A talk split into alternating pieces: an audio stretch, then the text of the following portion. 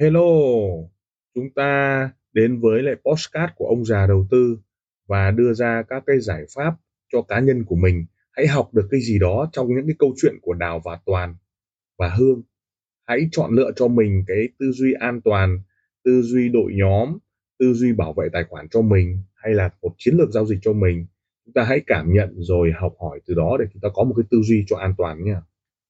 Ngộ thị trường luôn đúng. Thị trường chạy như nó là như nó là nghĩa là nó như nào ta vậy. Như nó là nó sống thế nào ta sống vậy. Đây là ngộ nhất đỉnh nhất. Hãy nhớ câu.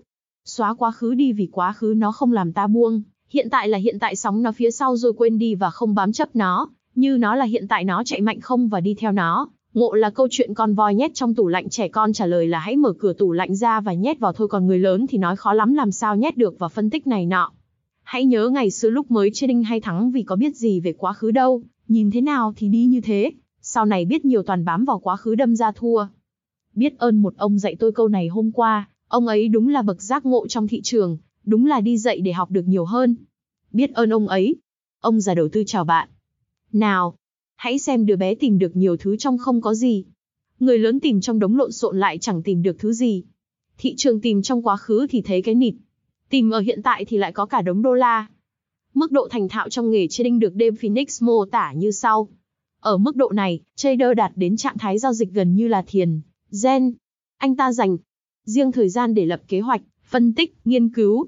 Khi một ngày giao dịch bắt đầu, anh ta đã sẵn sàng, điểm tĩnh, thư giãn và tập trung. Giao dịch trở nên không cần gắng sức. Anh ta hoàn toàn quen thuộc với kế hoạch của mình. Anh ta biết chính xác điều sẽ làm trong mỗi tình huống cụ thể, ngay cả thoát lệnh ngay. Lập tức khi diễn biến thị trường không như mong đợi, anh ta hiểu rằng thua lỗ chắc chắn là phải có trong quá trình giao dịch. Không ai có thể làm tổn thương anh ta bởi anh ta có các quy tắc và kỷ luật đúng đắn để bảo vệ mình. Anh ta nhạy cảm và hòa nhịp với sự thăng dáng của thị trường và phản ứng tự nhiên. Theo nó, luôn sẵn sàng ứng phó.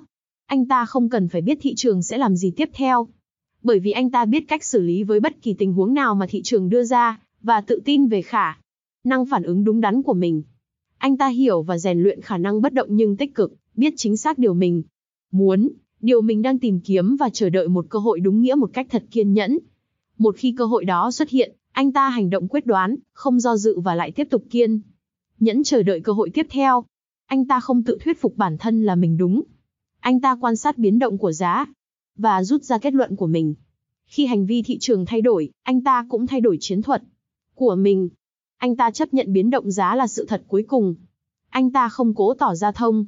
Minh hay giỏi hơn thị trường. Theo một nghĩa nào đó, anh ta ở bên ngoài chính mình, hành động như là huấn luyện viên của mình, tự hỏi các câu hỏi và tự giải thích mà không cố hợp lý hóa các điều chưa đến.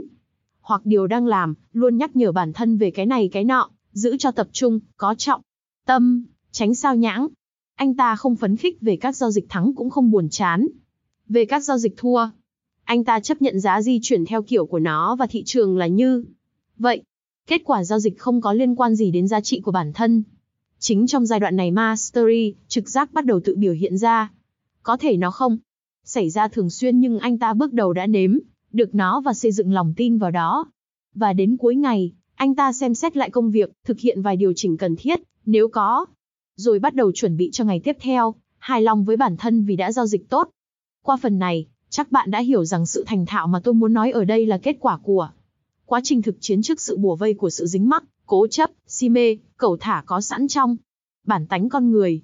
Chính vì vậy, chúng ta không được hấp tấp mà cần phải sử dụng thông minh nguồn vốn ít ỏi của mình, để kéo dài thời gian và có đủ cơ hội luyện tập đến khi thành thạo.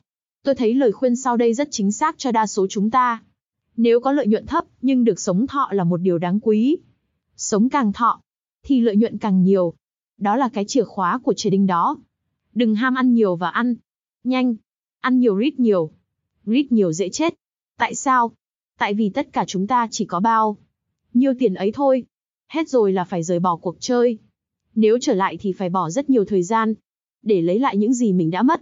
Việt Currency. Cuối cùng thì trading mang tính nghệ thuật, tức mang tính con người nên không thể tự động hóa hoàn toàn được, bởi nếu thế thì trading đã chết và không còn sự học hỏi nữa. Thói Quen luôn mang tính máy móc nhưng sự thành thạo sẽ giúp chúng ta thành công trong lãnh vực nghệ thuật. Lời cảm ơn. Tim ông già đầu tư xin được cảm ơn các bạn đã chú ý lắng nghe postcard đặc biệt là chúng ta welcome những đội nhóm à, làm lợi và giá trị cho khách hàng. Đừng ngần ngại liên lạc với các nền tảng mạng xã hội với thương hiệu ông già đầu tư. Xin cảm ơn và xin hẹn gặp lại ở các tập tiếp theo. Các góc nhìn các góc nhìn.